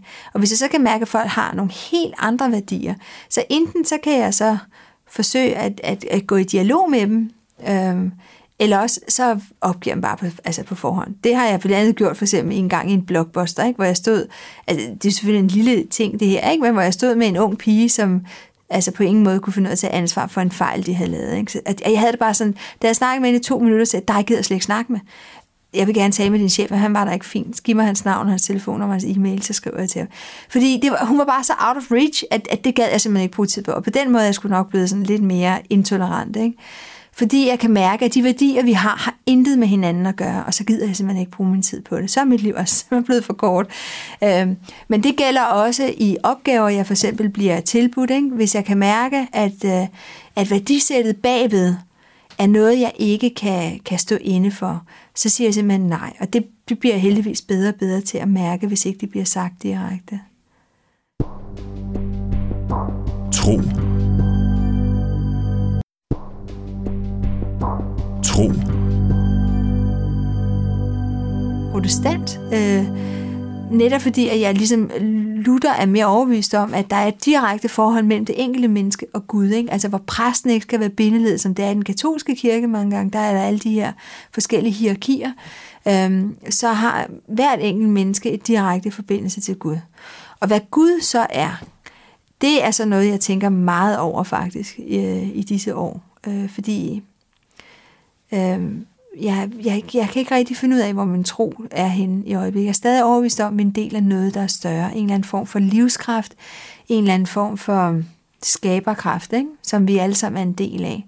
Og det kan jeg tydeligt mærke, at, at når jeg sidder og arbejder med, øh, for eksempel hvis jeg har sådan en bunke øh, noter på research, jeg har lavet, for ligesom at finde ud af, er vi på vej i en anden retning, som jeg gjorde med min sidste bog for Lego Fest. Øh, når jeg så sidder med det, og så tænker, okay, hvad er det så, det handler om? Så kan jeg simpelthen i løbet af mange gange, så får jeg sådan en eller anden inspiration et eller andet sted fra, hvor jeg sådan kan mærke noget, og tænker, hvor fanden kom det fra? Og, og, og det, det har været rigtigt hver gang, ikke? og det har været ting, der har været altså, år forud øh, i nogle tilfælde, som slet ikke har været der endnu. Øh, og så pludselig opdager jeg, gud, der var en, en mand i USA, der har skrevet om det der, og en eller anden øh, derovre, der har skrevet om det. Så, så det kommer en, altså den der kollektiv bevidsthed, jeg er 100% sikker på, at den eksisterer et eller andet sted, og at alle i virkeligheden kan tappe ind på den. Men hvad Gud ellers er, altså det kan jeg sige, det er jeg meget sådan, det er meget afsøgende over for i øjeblikket. Men at det giver mig sådan en grundlæggende bevidsthed om, at der er noget, der er større end mig, som vil, hvad skal man sige, menneskene det godt, livet det godt, det er jeg ikke i tvivl om. Og jeg tror, at at den bevidsthed måske er meget værdisættende for, hvordan både hvad jeg render rundt og laver, men også hvordan jeg øh, hvad skal man sige, opfører mig selv, og hvordan jeg gerne vil have andre mennesker opføre sig. Hvor præsten ikke skal være bindeled, som det er i den katolske kirke mange gange, der er der alle de her forskellige hierarkier, øh, så har hvert enkelt menneske et direkte forbindelse til Gud. Og hvad Gud så er, det er så noget, jeg tænker meget over faktisk i, i disse år. Øh, fordi Øh, jeg, jeg, jeg kan ikke rigtig finde ud af, hvor min tro er henne i øjeblikket. Jeg er stadig overbevist om, at min del af noget, der er større. En eller anden form for livskraft, en eller anden form for skaberkraft, ikke? som vi alle sammen er en del af. Og det kan jeg tydeligt mærke, at, at når jeg sidder og arbejder med, øh, for eksempel hvis jeg har sådan en bunke øh, noter på research, jeg har lavet, for ligesom at finde ud af, er vi på vej i en anden retning, som jeg gjorde med min sidste bog for Lego Fest. Øh, når jeg så sidder med det, og så tænker, okay, hvad er det så, det handler om? Så kan jeg simpelthen i løbet af mange gange, så får jeg sådan en eller anden inspiration et eller andet sted fra, hvor jeg sådan kan mærke noget, og tænker, hvor fanden kom det fra? Og, og, og det, det har været rigtigt hver gang, ikke? og det har været ting, der har været altså, år forud øh, i nogle tilfælde, som slet ikke har været der endnu. Øh, og så pludselig opdager jeg, gud, der var en, en mand i USA, der har skrevet om det der, og en eller anden øh, derovre, der har skrevet om så, så det kommer en, altså den der kollektive bevidsthed, jeg er 100% sikker på, at den eksisterer et eller andet sted, og at alle i virkeligheden kan tappe ind på den. Men hvad Gud ellers er, altså det kan jeg sige, det er jeg meget sådan, det er meget afsøgende over for i øjeblikket. Men at det giver mig sådan en grundlæggende bevidsthed om, at der er noget, der er større end mig, som vil, hvad skal man sige, menneskene det godt, livet det godt, det er jeg ikke i tvivl om. Og jeg tror, at, at den bevidsthed måske er meget værdisættende for, hvordan, både hvad jeg render rundt og laver, men også hvordan jeg øh, hvad skal man sige, opfører mig selv, og hvordan jeg gerne vil have andre mennesker opføre sig. Hvorfor er det vigtigt at finde en eller anden øh, tro eller retning at hænge det op på, frem for bare at sige, så er der et eller andet, og så kalder vi det Gud. Ja, det er det heller ikke. Altså, det, det, øh, jeg har ikke det behov for at være religiøs. Det vil sige at sætte mig ind i et særligt system, og så ligesom følge det. Da jeg var yngre, havde jeg det virkelig sådan, at jeg ville ønske, at jeg var det. Um, altså, at jeg kunne gå ind i et system. Jeg har nogle veninder, som havde været i forskellige, øh, lad os bare kalde det sekter, ikke? Um, eller som, som har været fuldstændig fag øh, nørder eller et eller andet. Ikke? Og den længsel har jeg altid haft, fordi når ja, det var så nemt, så var der jo nogen, der fortalte dig, hvad du skulle mene og tænke og føle, og hvordan du skulle gøre alting. Og jeg har haft længslen efter at kunne hengive mig til det der, men det har været fuldstændig umuligt for mig. Øh, og det er jo så det, jeg, jeg tror er en af mine styrker i dag, at jeg netop ikke har gjort det, men at jeg tager alt muligt, samler det sammen og forsøger sådan at sige, okay, overblikket er så sådan og sådan og sådan. Øh, så jeg har ikke den længsel efter at være en del af en særlig religion.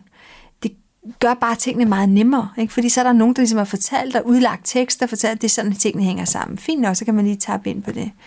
Jeg havde en oplevelse, som var faktisk meget interessant. Øh, jeg havde en veninde, som øh, var øh, en disciple af Andrew Cohen, som er sådan en eller anden amerikansk østkyst guru, og som Altså hvis fornemmeste opgave, siger han, er at være med til at skabe en fri bevidsthed. Øh, og grunden til, at det er lidt morsomt, er, at øh, når man så kommer over, jeg var derovre i Fox Hollow, hedder det, øh, og følge sådan et kursus på tre dage, hvor han ville gå ind og se på den nye kvindefrigørelse.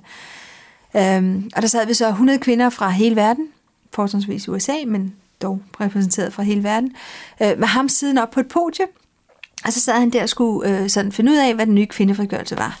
Uh, jeg vidste godt, at setupet var sådan, men selvfølgelig var det jo vildt provokerende. Ikke? Øhm, og så diskuterede vi det sådan, og jeg stillede ham nogle spørgsmål, og der kunne jeg tydeligt mærke, at øh, to ting. Det ene var, at jeg kommer fra Danmark. Det vil sige, at, at kvinderne er meget langt fremme, og hele den her kvindefrigørelse og ligestilling osv. er meget, meget langt fremme. Der er ikke noget sted i verden, i, øh, som i Skandinavien, hvor kvinder har mulighed for både at have en familie og børn, samtidig med, at de har mulighed for at gøre karriere. Det findes der simpelthen bare ikke, så vi er meget langt fremme i Skandinavien. Ikke? Det andet var så også, at jeg var sociolog. Jeg havde allerede en, en trosoverbevisning på meget, altså et standpunkt, hvor jeg ligesom gik ud og erobrede verden fra. Og det jeg så oplevede, det var jo, at jeg var selvfølgelig meget uenig med ham i en del af tingene. Det gør ikke noget, for det kan være med til at provokere mit udsyn og så videre. Men det jeg så oplevede, det var, at jeg i frokostpausen, og i, altså til morgenmad og til aften, altså når vi sådan havde pauser, så når vi sad og diskuterede ved bordene, det han snakkede om, ikke? og jeg var uenig, så, altså, så gik der jo et halvt millisekund, ikke, før folk begyndte at sige, Andrew says, Andrew says, Andrew says. Ikke? Så jeg skulle simpelthen bare overbevise om, at hans standpunkt var det rigtige. De var slet ikke ude på at afsøge, hvad er det egentlig, jeg kommer med? Til gengæld, når jeg så gik for mig selv i pauserne, så kom folk snigende hen over til mig, ikke? Og, sådan, og, og, og viskede til mig, ikke? mens de kiggede sådan frem og tilbage og så, om der var nogen, der så det. Ikke? Og sagde, det du sagde der til frokost, det var faktisk meget interessant. Og, så, og ved du så, at vi en dialog der, ikke? Øhm, og, og, og sådan var det hele vejen igennem. Jeg synes, det var dybt uhyggeligt, at vi taler her om en mand, hvis fornemmeste opgave er at etablere en fri bevidsthed, hvor efter han laver en sekt, hvor folk simpelthen ikke kan få lov til at, at, at, at for alvor at træne den her frie bevidsthed. Direktøren, som havde været der i, altså sammen med ham i 20 år, øh, kørte mig til Boston, da jeg skulle med flyet, ikke? Og, og, og, og så spurgte jeg ham, jeg kunne simpelthen ikke forstå, hvordan, hvis du søger en fri bevidsthed, hvordan bliver du ved med at, at, at koble dig 100% op på Andrew? Altså, hvordan skulle det give dig en fri bevidsthed? Og hans svar til det var, jamen Andrew søger hele tiden ny viden, så det, at han gør det, gør også, at jeg gør det. Ikke? Og da min veninde så på et tidspunkt valgte at gå ud af det, her for nogle år siden, så den leder, der kom ind, den danske leder, der kom ind af, af selve organisationen herhjemme, sagde simpelthen i ramme alvor, at hun havde valgt at gå til the dark side. Og jeg kender ham der mand, jeg er blevet undervist af ham og sådan noget, og jeg havde det bare sådan, okay, he's lost. Altså, det er jo fuldstændig umuligt. Og det blev jo sådan, at hun blev fuldstændig ekskommunikeret. Altså, de andre måtte ikke tale med hende så videre. og senere hen mobbede de simpelthen en af hendes veninder. En højt uddannet, sindssygt dygtig dansk kvinde, der var råd til Fox Hollow for at arbejde med dem. De frøs hende simpelthen ud. Altså, ved ikke at give en information osv. At, at jeg kan slet ikke, altså sådan noget der, jeg går fuldstændig berserk ved tanken om, at der er andre folk, der kan behandle hinanden på den måde. Og hvorfor, at folk har det behov for at hengive sig så meget til en anden person, der skal udlægge hele virkeligheden, hele sandheden for menneskelivet. Jeg forstår det simpelthen ikke. Men jeg kan se, hvorfor det er forførende. Fordi at vores samfund og vores liv og tid i dag er så sindssygt kompleks, at det er jo nærmest, altså det er netop ikke muligt at være lykkelig. Altså hvis det er, at man føler, at man skal, hvis lykke er at have overskud og overblik over alting, så glem det. Du bliver aldrig lykkelig, for det er ikke muligt. Men det ville det være, hvis du gik ind i en sekt, der ligesom siger, at det er det her, du skal tro på. Ikke? Fordi så lukker du simpelthen verden ind, og så kan du overskue den, og så er det det. Så jeg kan godt forstå også øhm, altså alle de her selvmordsbomber og, og så videre. Det, det er en naturlig reaktion på, at det moderne liv er så stort og bredt og så frit på mange måder, at, øh, at vi har brug for nogen, der ligesom kan skabe sammenhæng og overblik. Øh, jeg vælger så at gøre det på en lidt anden måde. Mennesket har jo grundlæggende set et behov for at høre til. Længere er den ikke. Og hvis, hvis, hvis ikke du selv er i stand til at få dig selv til at føle, at du hører til et eller andet sted, så er det så, at du er lidt offer for, at andre kan invitere dig ind, så du bliver inden for den der lille, øh, den lille sæk. Men man kan, altså hvis man skulle være lidt grov over for vores egen måde at leve på, så kan man bare sige, at kernefamilien er det præcis det samme i virkeligheden så er, er måden at leve på, øh, når vi nu har alle de her friheder og muligheder, ikke, øh, jo, vi vælger jo stadigvæk den helt lille bitte snævre sekt, som er kernefamilien, og det er stadigvæk idealet for rigtig mange mennesker. Og på den måde kan man sige, at, at vi jo ikke rykket særlig meget, men hvis man erkender, at det er fordi, at vi alle sammen har et behov for at høre til, og at man så ikke altså, hvad skal man sige, ender i en, et ægteskab og en familie, hvor man konstant skal gøre vold på sig selv, men hvor man derimod måske i stedet for bruger sine kræfter til at udvide den der kernefamilie, til at omfatte mere og mere. Øhm, altså, så, så dur det jo ikke. Altså, man bliver jo nødt til at bruge den der kraft, den der lyst til at, at, at, at både at høre til, samtidig med at man gerne vil, vil indtage verden på sin måde. Ikke? det bliver man på en eller anden måde nødt til at lægge sammen, og så gøre selve det, den, den del af den sociale øh, gruppe, man selv har valgt, øh, til at gøre den åben og fri. Ikke? Øh, men, men selvfølgelig, der er der masser, der bruger kernefamilien som en undskyldning for ikke at skulle vælge. Altså som, nogle gange, når jeg har talt med folk om, hvordan de er blevet gift, var sådan, what? Altså, for det er nærmest en tilfældighed, eller folks karriere, også nærmest en tilfældighed, hvor jeg har helt personligt svært ved at forstå, at man kan være så ureflekteret og så ubevidst omkring så, så vigtige ting i ens eget liv. Altså så ubevidst er jeg ikke engang, når jeg køber sko. Altså overhovedet ikke, vel? Så det, for mig er det fuldstændig Øh, uforstående. Og jeg synes faktisk, at det er den forpligtelse, vi har som moderne mennesker, at at på en eller anden måde forsøge at, at sætte sig ind i ikke bare vores omverden, men også sig selv, så man ikke bare altså lever et bevidstløst liv, hvor man bare sådan, altså hvis ikke man kommer ind i en sex, så kommer man ind i en, en familie for eksempel, ikke? altså en eller anden karriere eller et eller andet. Fordi på mange måder, og det er her, hvor det sådan begynder måske at blive lidt mere firkantet, ikke? så synes jeg jo, at vi alle sammen har en forpligtelse til at give et originalt bidrag til menneskeheden. Og det kan vi kun, hvis det er, at vi egentlig ved, hvem vi er og hvad vi står for. Og det er jo benhårdt arbejde at finde ud af det. For det betyder, at du skal lægge dig selv ud en masse gange og få noget tilbage og tænke, nej, det var ikke det. Er det det her? Nej, det var det heller. Er det det? Ja, nu begynder der at være noget. Ikke? Det er jo hårdt arbejde at finde ud af. Men frugterne af det, Øh, synes jeg i hvert fald, at det er værd at gøre det for. Og det, det, altså, og det kan man også se, at folk gør mere og mere. Ikke? Alle dem, der går til coaching, øh, alle de der opdragelser, der er af børn og så videre, om at de skal være mere og mere bevidste, og de skal vælge selv, og de skal finde ud af, hvad de kan og så videre. Alt det er jo den retning, det går i, at vi alle sammen dybest set har et, øh, et originalt bidrag til mennesket. Vi skal bare finde ud af, hvad det er. Og vi skal ikke alle sammen være Nelson Mandela. Altså, no way. Det er fint, at man er øh, regnskabsassistent øh, et eller andet sted. Det, det handler ikke om, på hvilket niveau i hierarkiet du arbejder, men det handler om den bevidsthed, du gør det med. Magt. Magt er bare så fedt. Fordi øh, altså, vi danskere har det meget svært med magt. Mm, rigtig mange gange, når jeg holder foredrag, så øh, står jeg så over for alle de her mennesker, og så stiller jeg dem spørgsmål, hvor mange her synes, de har magt og beder folk række hånden i vejret. Ikke?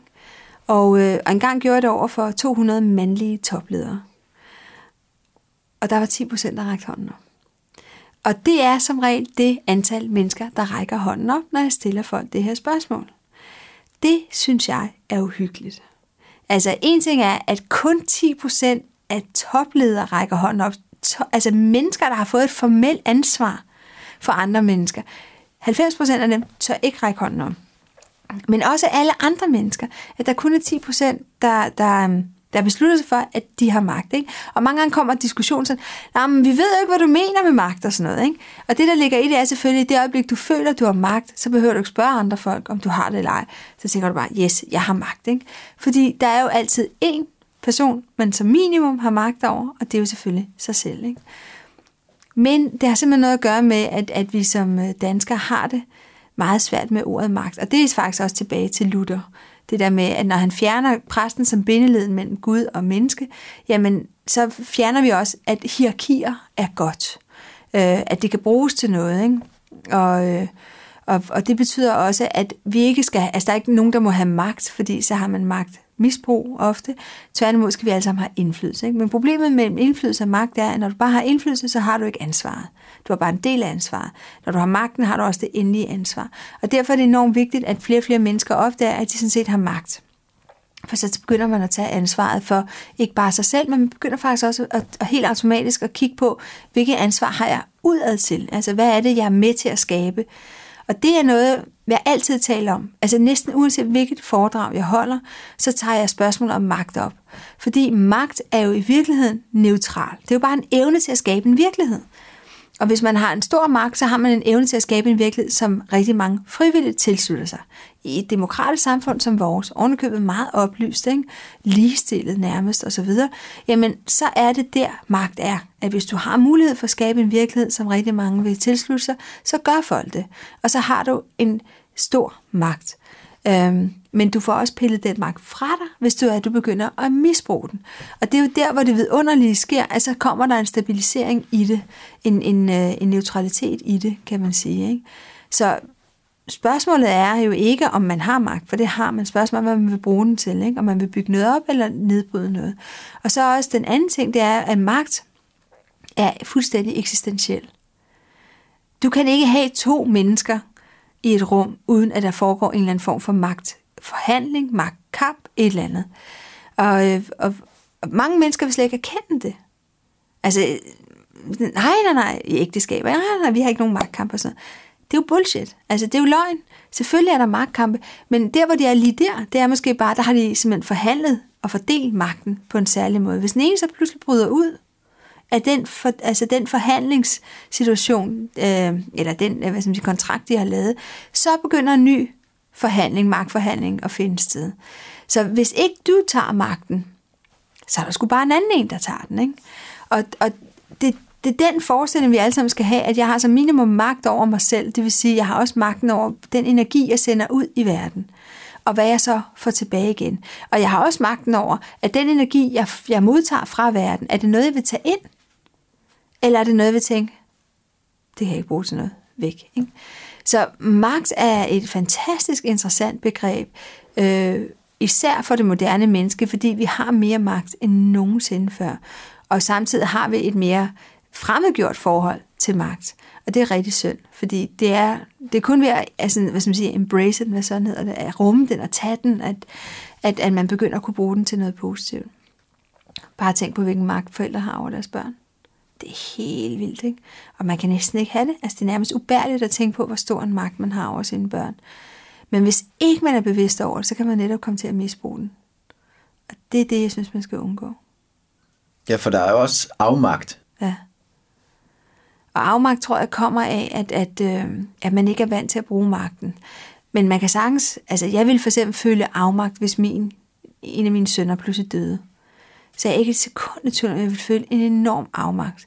Men så vil jeg også forhåbentlig være bevidst om, at den magt, jeg så har, skulle jeg bruge til at sørge for, at de andre børn øh, kom igennem det også, men også at jeg selv kom igennem det, og min mand kom igennem det. Ikke? Så man kan sagtens føle afmagt på nogle områder. Altså man kan jo også føle afmagt mandag morgen klokken 8 i bilen i en, en, en, en motorvejskø. Der kan, altså jeg kan godt forstå den der, hvad var det, Falling Down ikke, med Michael Douglas, ikke, at han tager sit pumpgun ikke, og begynder at skyde til højre og venstre. Ikke. Hvem har ikke siddet i en kø øh, hvor man hverken kan komme frem eller tilbage, og ikke ud nogen steder eller noget, og man ved, at man er på vej til at være for sent på den til et eller andet helt vildt vigtigt møde, for det er jo altid, ikke? Det der afmagt, altså man står der, man kan råbe og skrige ind i den der bil, ikke? Hvad, hvad, det er totalt afmagt, ikke? Men man kan også bruge sin egen magt til at beslutte sig for at tænke, okay, jeg får sgu lidt frirum her, ikke? Jeg kan alligevel ikke gøre noget. Så hvordan vil jeg bruge den her virkelighed til at gøre det til noget godt for mig selv, ikke? Og nogle gange kan det være at råbe og skrive, for det er jo ikke så tit, man får lov til det. Men andre gange kan det også være at tænke, hey, jeg har slet ikke fået hørt den udsendelse, eller jeg vil høre den, øh, den musik, eller nu vil jeg bare kigge ud af vinduet og nyde, at jeg ikke skal noget. Ikke? Altså, så afmagt øh, kommer også, altså den ægte afmagt kommer også af, at man, er, man måske er i stand til at føle magt, og det er også vejen ud af afmagt. Øh, fordi du har ikke afmagt over alt jo. Altså, der vil altid være nogle, nogle steder i livet, hvor du så vil have magt over. Og der må du så have dig løs, eller have dig fast, for at kunne komme ud af afmagten på andre områder. Men måske også bare erkende, at man har afmagt på områder. Hvis jeg blev ramt af kraft, altså, jeg ville jo også føle en vis afmagt over det, og der vil være ting, jeg ikke kunne gøre noget ved, men der vil være en masse ting, jeg kunne gøre noget ved. Ikke? Og den, den forskel er nok måske den allervigtigste at erkende. Øh, det er ikke altid, man lige kan, men, men man kan i hvert fald prøve. Livet er sgu også noget lort indimellem, ikke? Og indimellem bliver man svigtet, og, og, og, og, og man har katastrofe, øh, fiasko og alt muligt andet. Selvfølgelig sker der det. Og det skal man da også have lov til at gå ind i.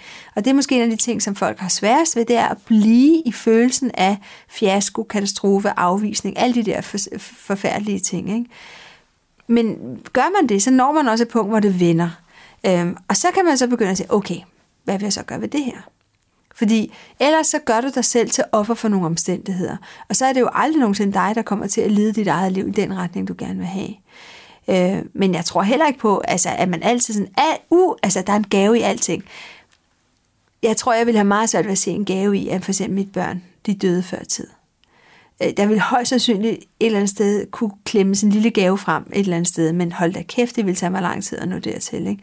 Så det er ikke bare sådan, men jeg er meget, jeg taler i hvert fald meget for, at, øh, og meget overvist om, at det der med, at, øh, at man selv må, øh, må, altså må lede, altså man må selv gøre noget for at nå derhen, hvor man gerne vil, og at det er vigtigt, at man tænker over, hvor man gerne vil hen. Det er for mig helt vildt vigtigt. Og det er også meget hovedbudskabet i min seneste bog, som handler om, at, at, at den tidsånd, som vi er på vej ind i, handler om ikke så meget om, hvem er jeg, men hvad er mit livsformål? Altså, vi har alle sammen et livsformål. Vi har alle sammen en eller anden overordnet mening, vi søger med vores liv. Øhm, og jo mere vi gør for at, at altså aktivt at, at finde ud af, hvad det er, og udleve det, jo mere lykkelige, tror jeg, altså sådan grundlykkelige, ikke bare sådan noget lykkelige, men sådan virkelig grundtilfredse bliver vi. For så har livet lige pludselig mening, og det er jo det, vi alle sammen søger. Ledelse. Ledelse, altså jeg synes, man kan være det på tre niveauer. Øh, du kan være sådan den der direktøragtige leder, ikke? hvor du sådan meget udstikker rammer og regler og retninger, ikke? og ligesom tager hele ansvaret og sørger for at køre noget igennem. Øhm, og det er, noget, det er en rolle, som mange småbørnsforældre kender til bevidstløshed, ikke? hvor man simpelthen bliver nødt til at hele tiden at sætte rammen og gøre, og så, og så gør vi sådan her. Okay, fint.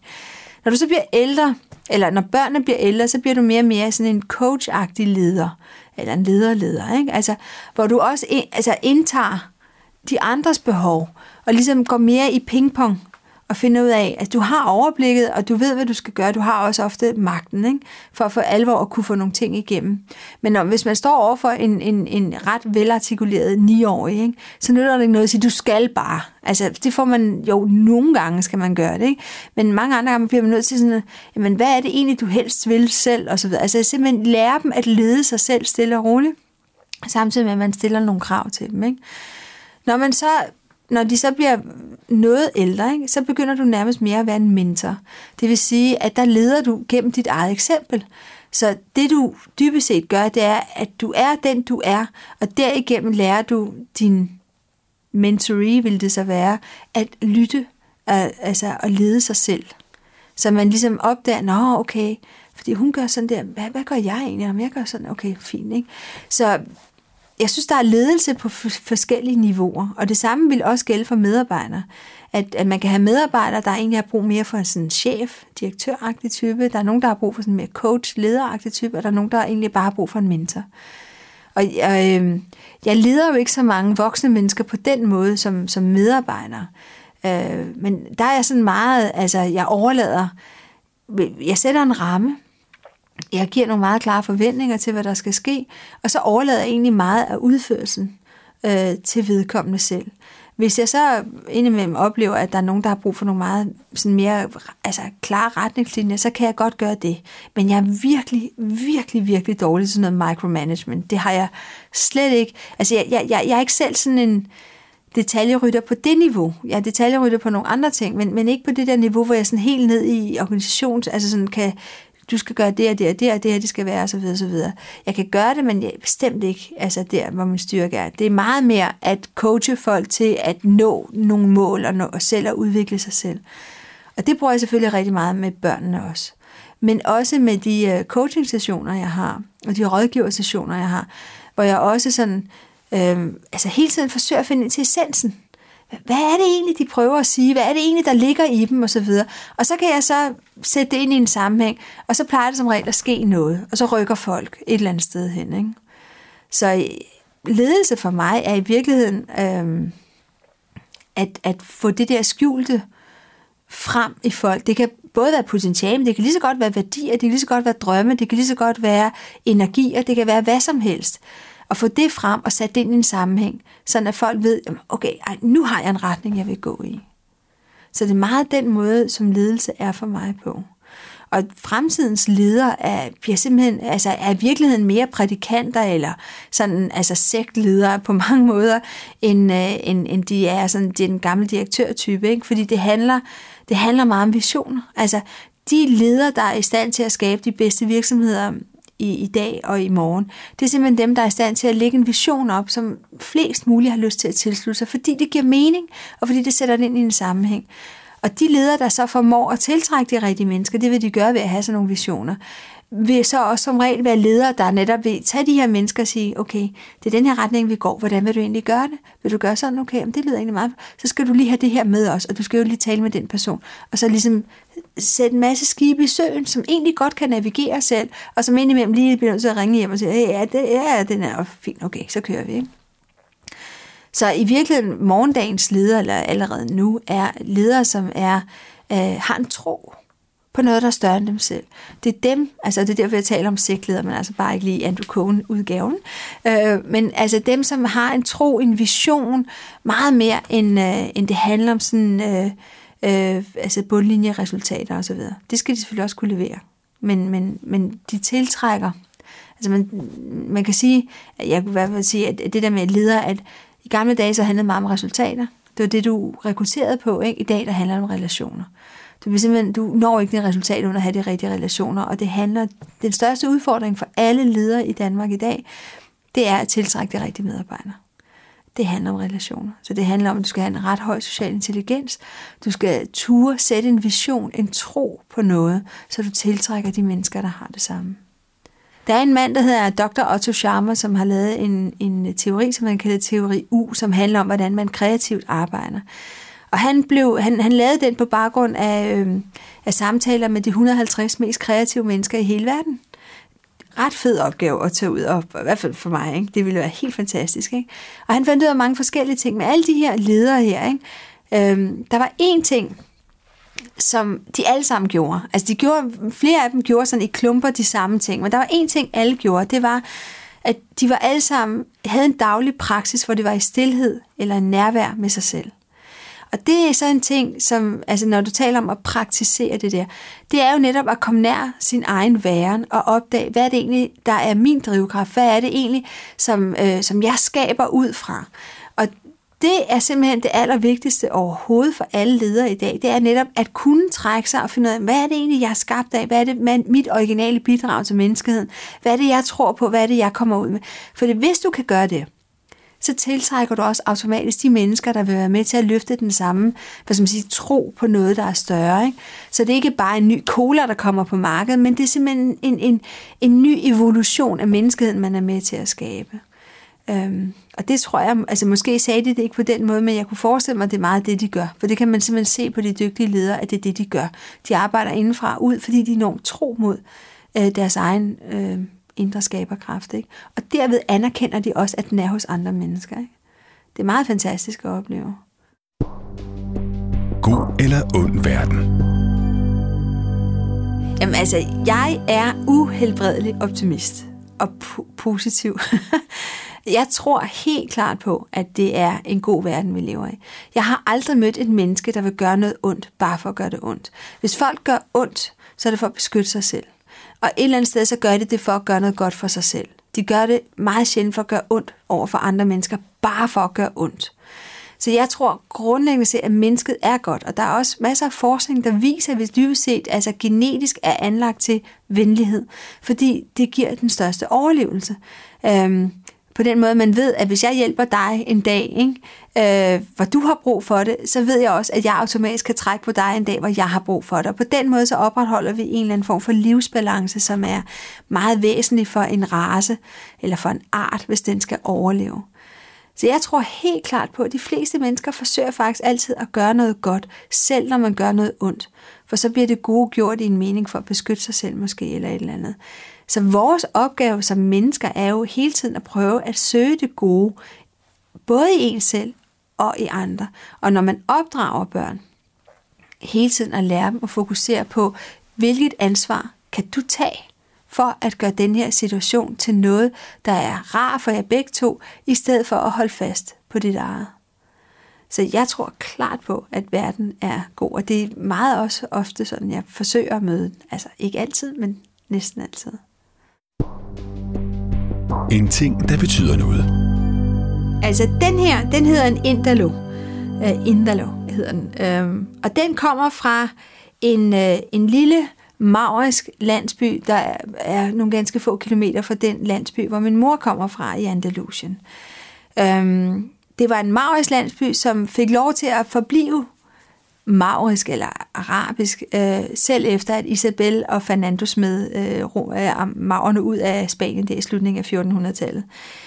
Og det her, det er sådan en totemfigur, som de tegnede bag på dørene, øh, fordi de lå højt oppe på bjerget, og, og der var torden og alt muligt andet, så de skulle have sådan et beskyttelsessymbol. Og det her, det er simpelthen, her er hovedet, og her er mandens arme og hans ben, og det her, det er så regnbuen. Så det er en mand, der holder regnbuen mellem hænderne. Og, og det er et lykkesymbol. Og da jeg skulle lave mit firma, så tænkte jeg, at jeg skal have et eller andet logo. Og jeg elsker det her billede af en mand, der står og holder regnbuen mellem hænderne. Altså som et, et løfte om alt i denne verden. Alle farver, alle, alle lys, alting. Øhm, og så stiliserede jeg den selv og tegnede den selv og bruger det som logo. Og jeg synes, det er en fantastisk historie også, fordi jeg har jo været i Mohakkert masser og masser af gange. Og da jeg var barn, så var det sådan, at, at kvinderne stadig gik med vandkrukker på hovedet, hvor de var nede og hente vandet nede ved, ved brønden, ikke? Og, og, og de gik med slør og sådan noget. Ikke? Og det kan jeg bare huske, at det var sådan, det var dengang. Og det er sådan en fed hvid landsby, der sådan er enormt pittoresk og romantisk og alt det der. Ikke? Og der er vi jo så hver eneste sommer. Så jeg kommer der øh, øh, nede i det område hver sommer med min egen familie, hvor jeg selv kom som barn, og hvor min mor har været som barn. Så det synes jeg selvfølgelig er, er lidt sjovt. Og nogle gange så kommer der sådan en lastvogn forbi med sådan en tegnet på, som kommer ned fra Sydspanien og op på vej til Sverige eller sådan et eller andet. Så vi bare sådan, nej, der er den, der er den. så nede i Sydspanien, så er Indalo selvfølgelig et, et, et, et symbol, som rigtig mange kender. Men i Danmark, så har jeg aldrig rigtig stødt på det andet end her. Og, og det, det selvfølgelig symboliserer, det er jo øh, for mig, altså det der med at have regnbuen af livet, af tidsånden, af det menneskelige... Øh, verden og alt det der imellem hænderne. Det er sådan meget det, jeg synes også, jeg forsøger at gøre, at holde hele det der, og tænke, okay, hvem er vi, og hvad vil vi, og mm, hvor er vi på vej hen, og så videre. Det er meget det, jeg synes, sociologien kan, at den kan skabe overblik og sammenhæng, og sætte, sætte mennesket ind i samfundet, og samfundet ind i mennesket, og, og altså give den enkelte en, en meningsfuld plads i samfundet, som man ligesom netop giver sig selv det tilhørsforhold, og den retning og mening, man vil have med sit liv. Det var Emilia van Havn. Håber virkelig, I har nydt det. Øh, måske kunne I høre, jeg i hvert fald øh, synes, det var meget spændende at snakke med hende. Og husk, at det er på korridoren.dk, hvor du ganske gratis kan øh, se interviewet med video, hvis du vil. Du kan også dykke ned i nogle af de mere end 60 andre interviews, vi har lavet til korridoren.dk. Eller hente vores øh, lydbøger, som vi har lavet specielt udvalgt forskellige emner. Og endelig skriv til os, øh, ris, ros, kommentar, hvad vil I gerne have mere af? Find os på Facebook under Korridoren, eller på korridoren.dk, eller skriv til postsnabelag.korridoren.dk. Tak fordi I lyttede med, og det var Christian Jørgensen og Anders Gotlander. Vi ses en anden, eller vi høres ved en anden god gang.